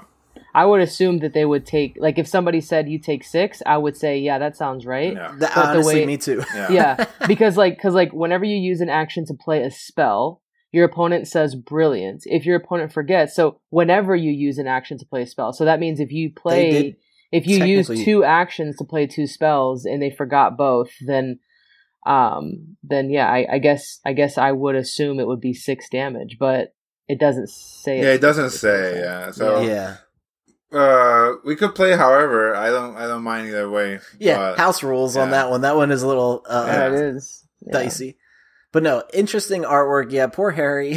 As a thing to be in the future when you play against my deck with this card, it must be brilliant. It can be brilliant. It has an exclamation point. Got it. So if you don't, you're going to take the damage. Just so you know. There we go. Got it. I'll keep that in mind. So now we can go to Mandrake, the other skill card in the set. Our next creature card, it costs 5 Caramagical Creature Lessons, and it reads, it is a plant. You may use an action to discard Mandrake from play to put a non-healing character card from your discard pile into your hand, and the damage each turn is 3 and a health of 1. So, yeah, not a lot of health, but if, let's say, you're playing with Sprout, which I think we're getting to in a little bit here, you could boost the health there a little bit. But, yeah, damage, pretty good, and the ability to get a non-healing character, I'm a fan. Yeah. Yeah, I definitely love playing Mandrake in the Sprout deck. Really, it's a good creature, whether it's a Sprout deck or not. So like I was saying earlier with the Crazy Capybara, costing 7 for 3 damage, and it doesn't really do a whole lot for you. Like this one, if you wanted to, if there was like a non-healing character that you had in your discard pile that you wanted to get out, then there you go. It's helpful. So I like Mandrake. Yeah, and the art is cute. Yeah, awesome art. Yeah. Not much to say. It's a great card overall, yeah. But definitely made way better with Sprout in play for sure. Yeah, definitely, for sure. And next is a card Mona's mentioned already previously, I believe. Yep. Yes, let's do it. It's a spell. It's a charms cost 9. It's called Memory Charm. Your opponent chooses 1 card in his or her hand and discards the rest. So this was in reference to like if you're playing Grip Hook and your opponent gets rid of their hand and then they draw that many cards, then you can play Memory Charm on the next turn or however you have your game set up, and then they would have to discard all of them but only choose 1 to keep in hand. So It's just essentially it's like Obliviate but cheaper, and you're allowing your opponent one card. Just one card in their hand left over. The artwork on this one always confused me. I like it. I just don't understand it. Yeah, same. I don't. It's just a dragon behind a telephone box, and they're in the middle of like a street. I just don't know.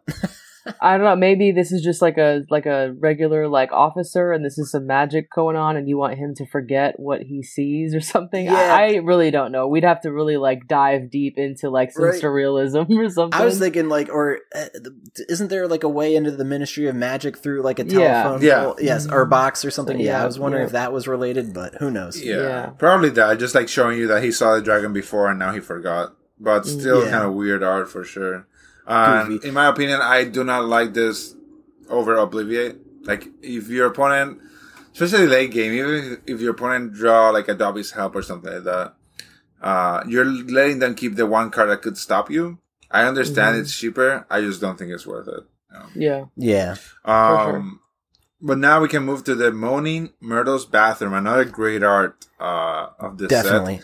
Very spoopy art, and very nice wood looking. It's a 5 potion location, and before each player's turns, if they have at least 2 characters in play, they get one more action that turn. So it includes their starting character. So basically, if they have one extra character per other than their starting character, they draw. They get another action. Pretty cool card. Yeah. Because not all decks are going to run that many characters, right? So character decks may have an advantage using this. Doug, I'm assuming you don't have this card. I don't, but it just makes me think this would be perfect for a character deck, and I would definitely really be Mona, how do you break this card? Yeah. Yeah, I do actually have this in my character deck. Oh, I knew it! Anyways. Yeah, I do. And, you know, the thing about the character deck is you have to be... So the character deck was actually... at the very beginning when I built it, it was built from the character deck that's listed in the Dark Mark, on the Dark Mark website, where they have that... They have one character deck there where you start with Ron. And then I sort of changed a few things from it, and I added Moaning Myrtle's Bathroom, and I did a couple other things. But... it's good, however, there's only a few spells, and so you only have like a handful of lessons.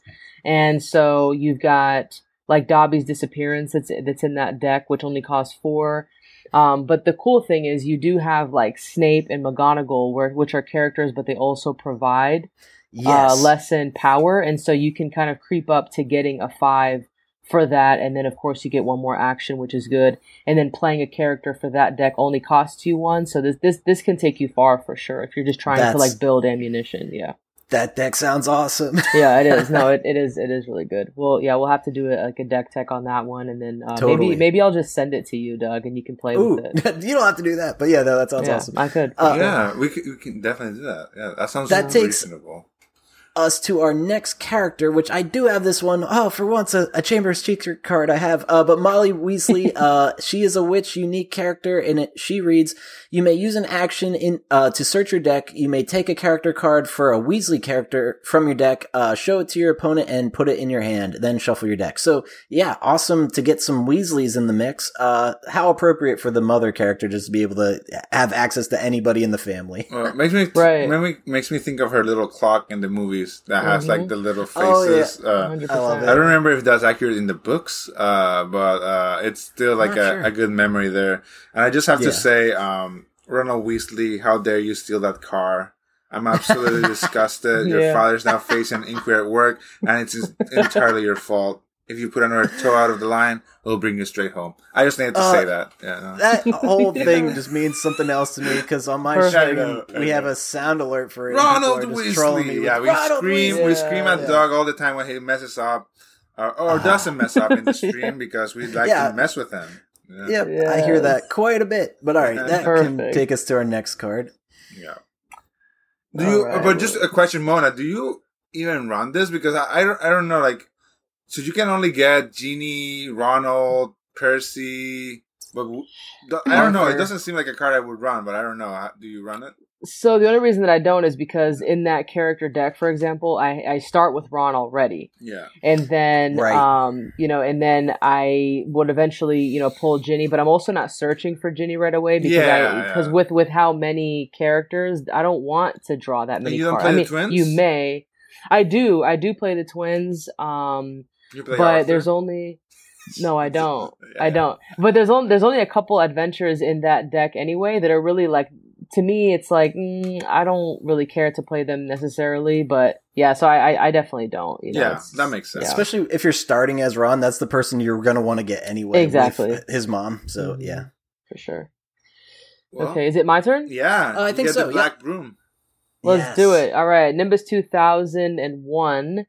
It costs 9. It's a Quidditch card, of course. It's a broom, and it says, whenever one of your Quidditch spells does damage to your opponent, it does 3 more damage. If you play this card and you already have a broom in play, discard the old one. All the brooms say that. And the cool thing about this is it does provide 2 Quidditch power, and so it's already kind of expensive, and so I don't know, like, maybe with this you can have that blagging, that we were talking about with it being 11, if you wanted to, I don't know. But just the fact that whenever you use a Quidditch spell that does damage, it does 3 more. That's really what's helpful for sure.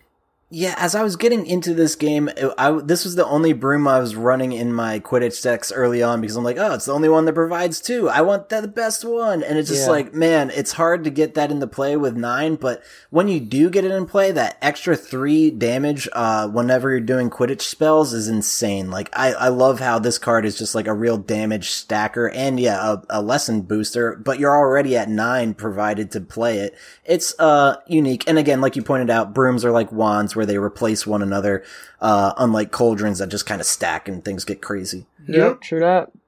True story. But yeah, I love Nimbus 2001. Great broom. And now, we can move into another Quidditch-related thing, and also college-related thing. It's called No Hands. Oh, and geez, it's cost 3 Quidditch. It's a spell, and you play this card only if there's a match in play. Discard the top card of your deck. If it's a lesson card, you win the current match. Otherwise, you take 3 damage. So, me, personally, I love this card. It costs 3, really easy to play. Quidditch also has cards that let you stack their top of your deck. I think it's like Lesson. What's the card? It's like cost 1. Yeah, it has a strategy session or something like that. Yes. That's very low cost, yeah. It allows you to stack your deck, I believe. The top 5 cards, is that correct? I think you can reveal the top 3 or so and basically just see what they are in preparation, and then on your next turn you could draw one of those. Yeah. But then like you can pair those up, right, with this, for example. Both setting up the top of your deck to discard a lesson and also like, using basically you get catch a snitch for 3. If you have a deck that actually knows how to look and control the top of their deck. Yeah, so, that makes sense. I think you're right with strategy session. That's absolutely ringing a bell. Strategy session allows you to get lessons. Well then what is it? It's it's one of the brooms. It's not Comet 260. It's a Clean Sweep 5. When you play this card, look at the top 2 cards of your deck. Put them both. Nope. It's okay. I'm opening my binder here, and I'll search for it. I'm searching the Accio. Hold on, we can cut all this dead air out if we need to, because I know what you're talking about, Emilio. It's a low cost one too. There it is. Clean Sweep 7. Whenever you play this card, look at the top 4 of your deck and put them back on top in any order. Yeah. Okay. So that was one, but there was a card. There's definitely a card that lets you do more than that. Yeah, because strategy session is you may put up to 3 Quidditch lessons from your hand into play. Yeah, that's definitely not right. Yeah, that's not the right one. It's timeout, Emilio. It says, look at the top 6 cards of your deck, put them in the back and on top in any order. There you go. If there are fewer than 6. Thank you so much. Yes, timeout. Yep. I knew it was a low cost one, but no, strategy session is what I confused that for as well. Gotcha. Timeout, another really useful Quidditch card. Timeout with this No Hands is amazing. 6 cards. You can probably be setting up 2 instances of No Hands. Of working. No Hands, yeah. That makes sense. That's true. Yeah. Yep. Very cool interaction. I'm glad you pointed that out. And that leads us to our next creature, which is the Norwegian Ridgeback. Oh my gosh, this is a card I always want to pull if I ever get my hands on Chamber of Secrets packs, who knows. But it costs 8 Care of Magical Creature lesson power, and it reads, to play this card, return 2 of your Care of Magical Creature lessons from play to your hand. So at least they're going back to your hand.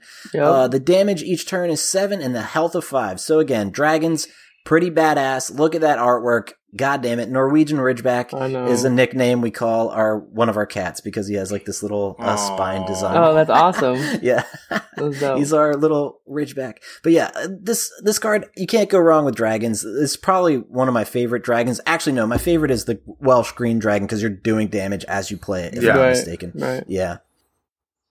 Yeah, I definitely love this one as well. I have this in that Hooch deck that I found on Pojo website. Yeah. For those of you that are getting into the game and you want to look for some really good deck lists, I would suggest going to Pojo. They spent years having people send them their deck list, and then they would edit them to make them better. So there's a handful of them. You cannot go through all of them.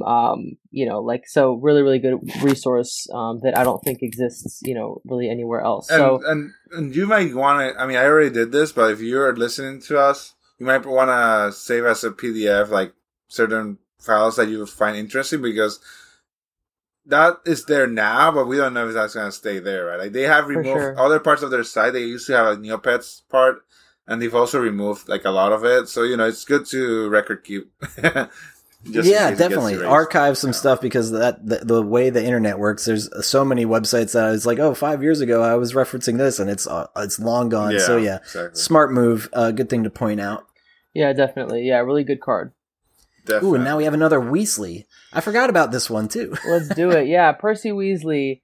So obviously a wizard at the end of each of your opponent's turns, if he or she played a non-lesson card that turn, he or she takes 1 damage. So this was one of the cards that came in the Chamber of Secrets starter sets. Oh, really? And so it came with, it was a Transfiguration and Potions deck, a pre-made deck that they had. It was okay, but yeah, the Percy Weasley is pretty good, especially if they end up playing a spell or something like that, then they also take damage, even though it's just 1, but still. Yeah. It was a twins versus Percy, right? That's the exactly. Yeah, there was twins. I have seen that. Percy, yep.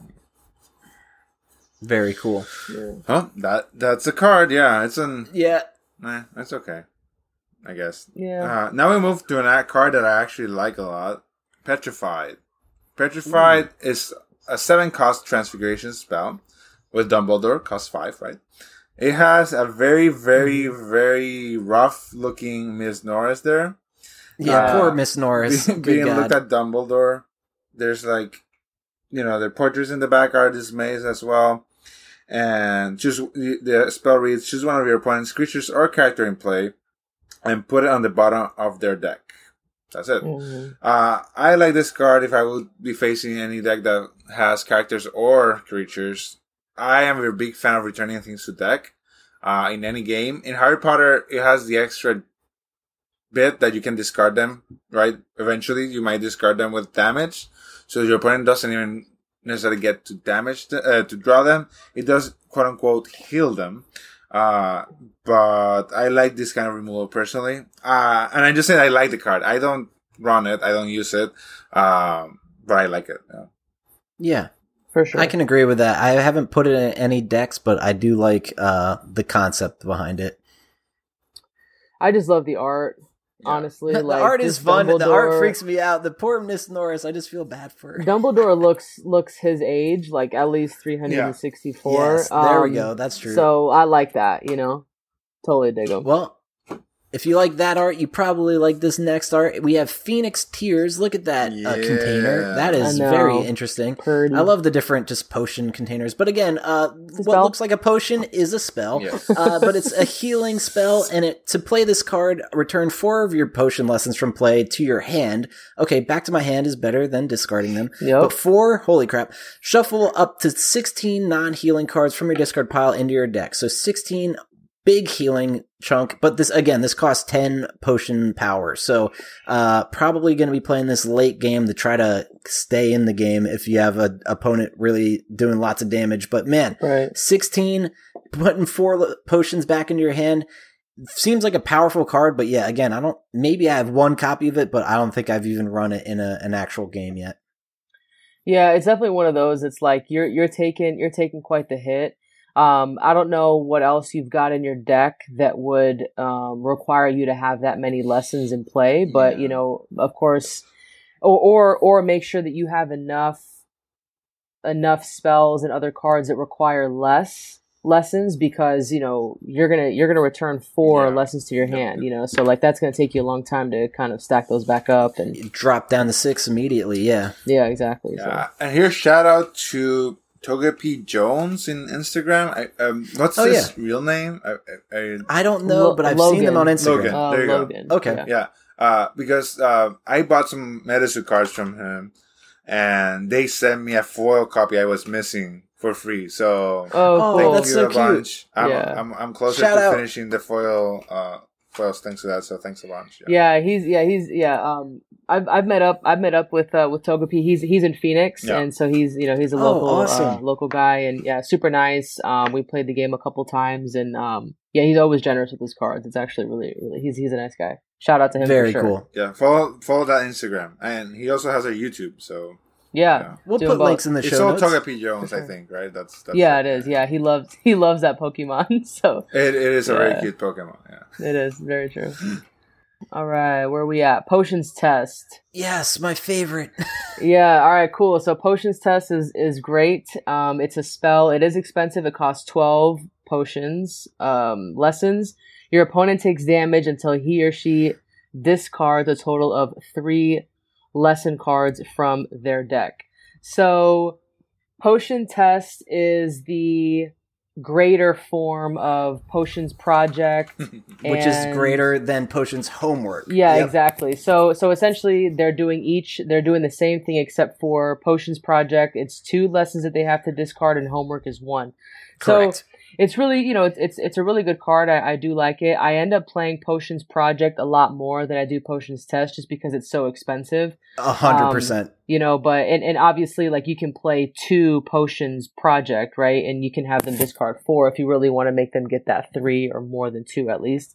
But yeah, totally good card. Really, really dope. I love all the potions, you know, as far as like the test, the homework, and the project. Because especially if you play this, and I know it's brutal AF, okay, but just hear me out.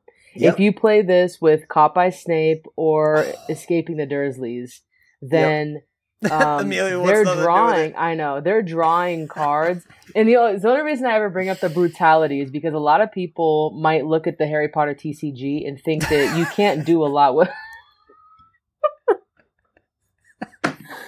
Emilio's out. Yep, he's out. They might think that you can't, like, that it's not like a game, right? We'll let you know, Emilio. I'll give you the okay. Like it's not a game that you can do damage, or like, you know, I don't know, maybe like it's not like fun or something. But with these types of cards, you can really do some damage. You're good now. Exactly. Yeah, that's what I say. Sorry, I was having some technical difficulties with not wanting to listen to so much brutalness. It's okay. No. But I'm sure that whatever Mona shared was completely reasonable and not gonna make anyone cry when they play. Right, exactly. Oh man, one of my favorite cards, but yeah, incredibly hard to get out there. 12 is really tough, but anyway, it makes sense why it's so tough or hard to get out, because discarding the chances of 3 lesson cards if you play that late in the game, it's insane. Definitely. Yep. And then here we go. Oh, it's my turn. Our next character. Yep. Yeah. I get the strong, independent woman that need no man, just her plans. Is Professor Pomona Sprout. Looking very damper, very nice. In the movie, she normally looks like dirty because she's always working with dirt. But here she looks, she's ready for the runway, and she heals all your plans. All your plans get 2 more health with this character. It's a witch. Hufflepuff, and also provides an extra little pop print there. That's the Care for Magical Creature lessons power. So really cool card, as Mona has pointed out. It boosts up the mandrakes, the leaping toadstools, the umbrella mushrooms. I forget the name.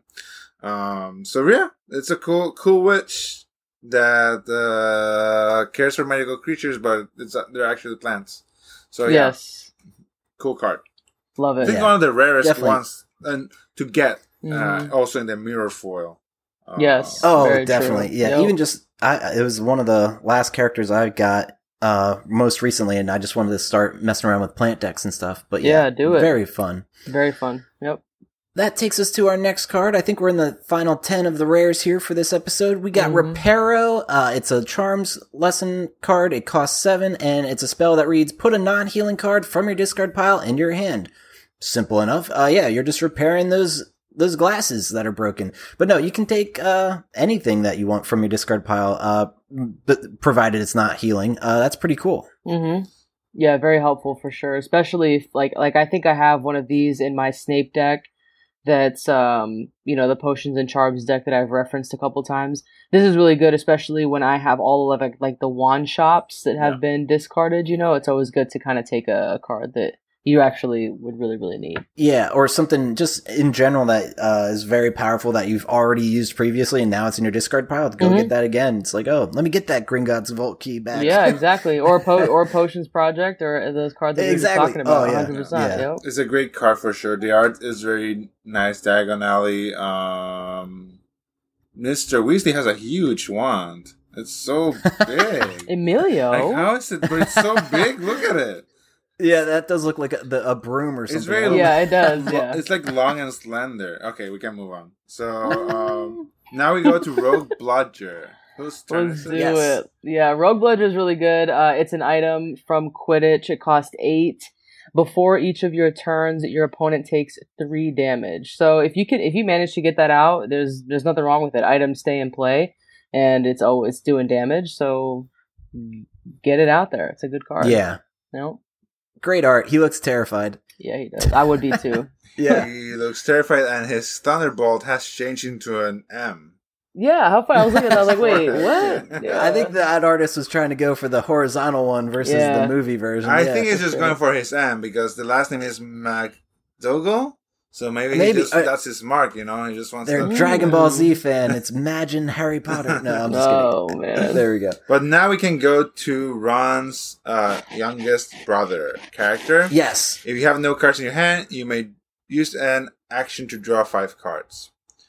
I like this, but it's very specific. You must be running a deck that probably is low costed, very low cost. You know that you're going to be using most of your cards. So it's like a mix of low-cost cards, probably adventures, and lessons. And I like replenishing my resources in any game. As we've talked here, it does carry the extra weight that you're damaging yourself, right? But if you're getting the resources to kill your opponent, then it doesn't matter. So, you just have to build around very, very smart, in a smart way around a card like this. Just so circumstantial to me. I mean, in all my playing, there's only very few instances where I don't have any cards in my hand. Yeah. It's like right after an Obliviate. So it's like, I'm playing this guy. If I know my opponent has Obliviate, I don't know. Yeah. It seems like a waste of a space in a deck for me personally. Yeah. I mean, especially when if you don't have any cards in your hand, you have to draw to start your turn, and then you could use your 2 actions to draw, and that's 3 cards that you have right there. And so to go through the trouble of using 2 actions to play this, to use an action to draw, or as your starting character, it's like you said, it's very circumstantial. It's a one-time thing, but they needed to put something on the card. So. Yeah, that was the weakest of the Ron cards, if you ask me. Yeah. But, okay, that takes us to another fantastic one. I actually do have a copy of this, and I'm so happy. It's Serpent Sortia. Honestly, probably one of my favorite just spells from the Harry Potter franchise. It's just such a cool spell. Transfiguration, costs 6, and it reads, search your deck. You may take up the 2 creature cards from your deck, show them to your opponent, and put them into your hand, then shuffle your deck. So, again, like we said in the past, creatures and transfiguration go pretty hand in hand, so this is a perfect one to put into a creature deck. Because, you're just going to get 2 creatures that you want. Absolutely fantastic. And, in the movies, the books, just like Malfoy just shooting out a snake out the end of his wand was pretty impressive and intimidating. So, pretty cool spell and card. Yeah, for sure. Definitely dope. I have this in my plant deck and in my McGonagall creature. No, I'm sorry, not in my plant deck. In my McGonagall creature deck. It's helpful, right? So like you said, Charismatic Creatures and Transfiguration go really well together. And so being able to grab the creatures that you want. Priceless. It boosts you, for sure. Tutor cards are always good. So now we go to the Slytherin Common Room? Slytherin Common Room, yeah. It is a creepy place. It's Slytherin Common Room. It costs 5 potions. And before each player's turn, he or she counts the number of Slytherin cards they have in play and do that much damage to their opponent. So it's just kind of similar to that Gryffindor one, right? Yep, exactly. Yeah. Very just tribal. Although the artwork, I think Slytherin Common Room looks a little less cozy, but still. Yeah. I definitely would, if I had copies of this, probably mess around with it in a Dip It deck for sure. Yeah, it looks closer than I expected. It's a dungeon, right? Yeah, for a dungeon, right? But it's like all wood, and it's like cabin. Wood and brick walls. That's pretty cool. Yeah. And the little lamps are like orbs of like green orbs surrounded by some brown. Really cool. Yeah. Mm-hmm. Yeah.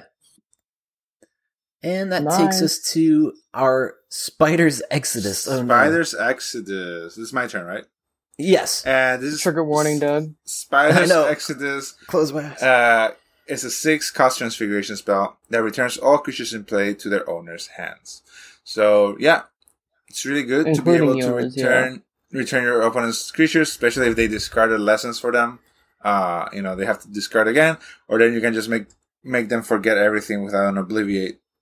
So yeah, nice this. Yeah, it's true. This would be good to play maybe if you didn't have creatures yourself. Exactly, because that's what comes to mind. You and your opponent have to return. You can, so that to me is hurtful, right? Because you're trying to build up to do damage, your opponent's building up to do damage, and then you have to just get rid of both of them. Because what if you played a unicorn and you got to get rid of? Well, that's why it depends on the creatures you're running. If you're not, if you run this card with creatures, I would run it.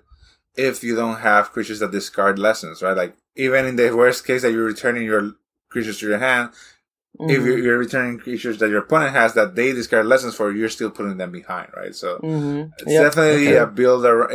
You can't just splash it. You have to be a little careful, but definitely a lot of payoff. Yep. Yeah. Yep, that's true. Good point. That makes sense. Ooh, and this is another, not necessarily a chase card, but another one that a lot of people talk about and are after. And actually, there's quite a combination. Yeah, I guess it's a chase card. It's not a chase card, but it's a card that many people are after. It's a chase card. It's Venomous Tentacular Juice. Yes. Mona's mentioned it before and how there's an interaction. We'll get to that. But it costs 9 potion power. It's a spell, and it reads, count the number of cards in your opponent's hand. He or she draws that many cards, or twice that many cards, rather. And that's why it's so powerful.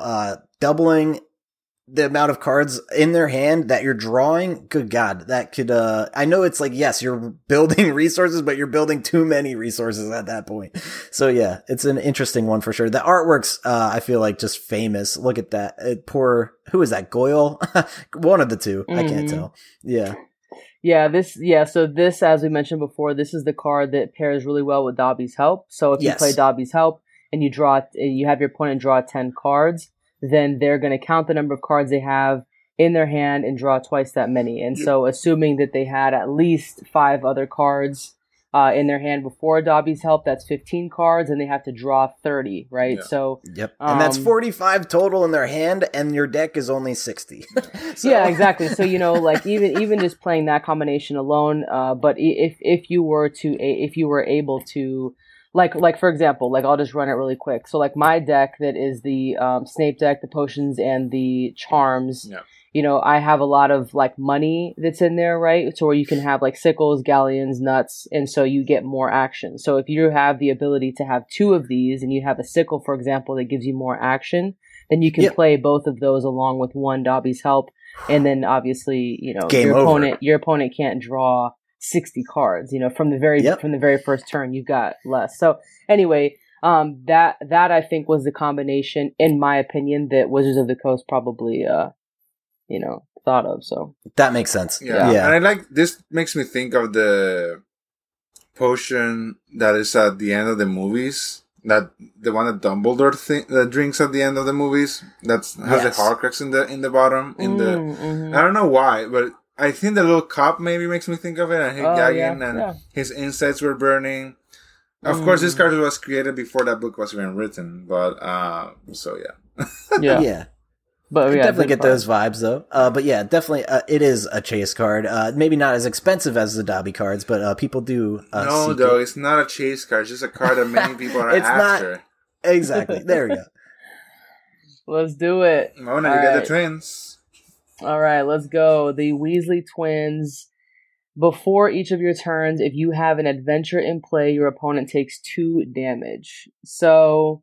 I mean, this is a good card if you have an adventure deck, right? So, like I just played with someone the other day who has an adventure deck, and they have this as their starting character, and so they play adventures just so that I take damage, and then obviously when I solve the adventure, it oftentimes does damage as well. So it's good. I mean, it allows you. I personally like the other Fred and George Weasley that allows you to play an adventure using 1 action instead of 2. That to me is more helpful because you want to rely on other cards that you've got to do that damage. Because 2 damage, it's annoying, but it's really not enough to have them as their starting character, in my opinion. Yeah, that makes sense to me too. Yeah. Definitely. Oh, we're down to our last 2. Yeah, this one's Emilio's. It's a very powerful creature. Yeah, I really also not the. I think the second art of the set that really, really got to me when I saw it. Whomping Willow, 9 careful medical creatures, unique plant. You have to put 3 lessons of careful medical creatures back to your hand, right? Yeah, when you play this card, and before each of your turns, if your opponent has any items in play, you choose one of them and discard it. It deals 8 damage and has a health of 12. So this is arguably the best creature in the game in terms of like big stats, even better than Fluffy in a way. Just because it's more consistent, it's less cost, and also punches your opponent's items, and you don't lose the creatures, right? So I think this is, the quote-unquote blue-eyed white dragon of Harry Potter. I like it a lot. I like that they went the extra way to make the branches look like actual punches. That's pretty cool. And that's it. Yeah, I love that it just takes out items as well. Very flavorful. Awesome creature card. Agreed. Yeah, and I love that it's a plant. So having it like if someone's trying to do this type of tribal or something, having it in your plant deck is helpful for sure. Yeah, totally. Dig it. Let's go. All right, and we're down to the last rare of Chamber of Secrets. We are looking at Wizard Chest. It is a transfiguration card, costs 6 power, and it's an item that reads, you may use an action to discard one of your lessons from play to do 2 damage to your opponent. Now, that is an interesting ability because I feel like there's a couple other cards that are somewhat similar. I think actually it might be a revival card that's similar, but the idea is maybe very late in the game, if you have a bunch of actions and you just need only a few more damage to finish off an opponent, you can just trade your lesson cards to just finish them off. Pretty cool. I'm not sure how practical it is. I don't play this in decks, but I like the ability. Yeah, it's a missed opportunity for me. Like it should have been like you can discard whatever number of lessons and deal 2 damage for each lesson. Would be like, better. It could be like a finisher. As it's probably would have to cost more though. Yeah. Sure, but as it stands, it's just not. It's not great. Yeah, that makes sense. No. Same. I don't play this card, but it's great art. Yep, yes. The art's great. Love Wizard Chest too. Oh man, well we did it. All right, that's going to do it for part 1 of Chamber of Secrets. Thank you guys for tuning in. We will be back again with a future part 2 episode covering the uncommons and commons of this card set. But let's do some plugs before we wrap this episode up. Emilio, I guess we'll start with you. Hi, I'm Emilio. I'm Emilio Soto. That's correct. And you can find me in my channel on Nostalgia Collective Investments. If you're seeing the video, you have my banner up. You can also find me in the MetaSuit official MetaSuit Discord. So I'm a head judge for the game and also involved in writing the rulebook for the new set and just in playtest. I'm a playtester. So if you're into MetaSuit or getting to MetaSuit, reach out. And if you're in the Bay Area, you can find me in Game Castles every Saturday and Sunday. That's Santa Clara and Sacramento and Fremont. If you want to learn how to play Metasu, which is, you know, the other thing I do a lot.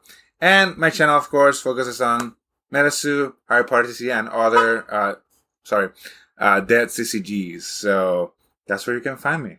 There's also Instagram, TikToks. Everything's there in the YouTube, so you can go check it out in the interwebs. Yes. All of our links will be available in the show note descriptions if you guys are interested in checking out these links. How about you, Mona? Yeah, so first of all, congrats, Emilio. I think it's super awesome that you're doing all that kind of stuff with MetaZoo. Really, really cool. Killing it. Yeah, 100% killing it. So if you guys want to find me, you can find me on YouTube. My YouTube channel is called Into the Flu, where I go over the Harry Potter TCG, cards, deck techs, how to play, as well as some of the old merchandise from that same time period, early 2000s. I love all that stuff. I also write articles about the Harry Potter TCG for two different fan content creators, which would be MuggleNet is one of them. And the second one is called The Rolling Library, which is a magazine out of Italy. So if you're interested in that, you can find all the links to that. Like Doug said, he'll put some stuff in there as well, but it's also on my YouTube. In the description, all the links are there. Most importantly, though, for anyone who's interested in the Harry Potter TCG, learning how to play the game and getting into it, and you have physical cards or you want physical cards and you want that interaction, then please consider joining the league. There's also going to be a link for that. It's the league that I run 2 times a week. It's Wednesdays and Thursdays. So just depending on where you are in the country or in the world, we have a time slot for you, hopefully.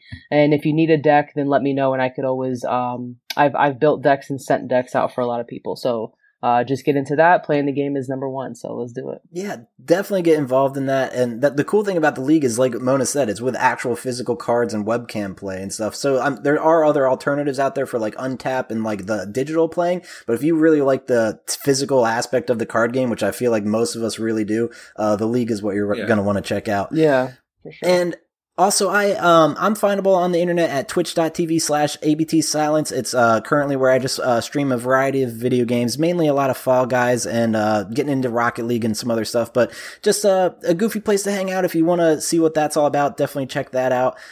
My other podcast, Almost Better Than Silence, is currently going on hiatus, so if you were a fan of that, hopefully look forward to that coming back in the future, but for now, we're just taking a little bit of a break there. But that all being said, we're going to be back soon with part 2 of this. We'll also have another mini episode doing a recap of our favorite top 5 cards of the previous sets, because that's something we had intended on doing at one point but never got around to it. But that's also some stuff you can look forward to. But thank you so much for tuning in. We will be back next time. See you guys next time. Yeah. Bye-bye. Oh, Mischief Managed. I almost forgot how we end our own show. Mischief Managed. We also will be playing more cards now, right? Now that we're done reviewing. Yes. So I'll be farming through the league and recorded. So look out for that. Lots of exciting stuff. See you guys. See ya. Bye-bye.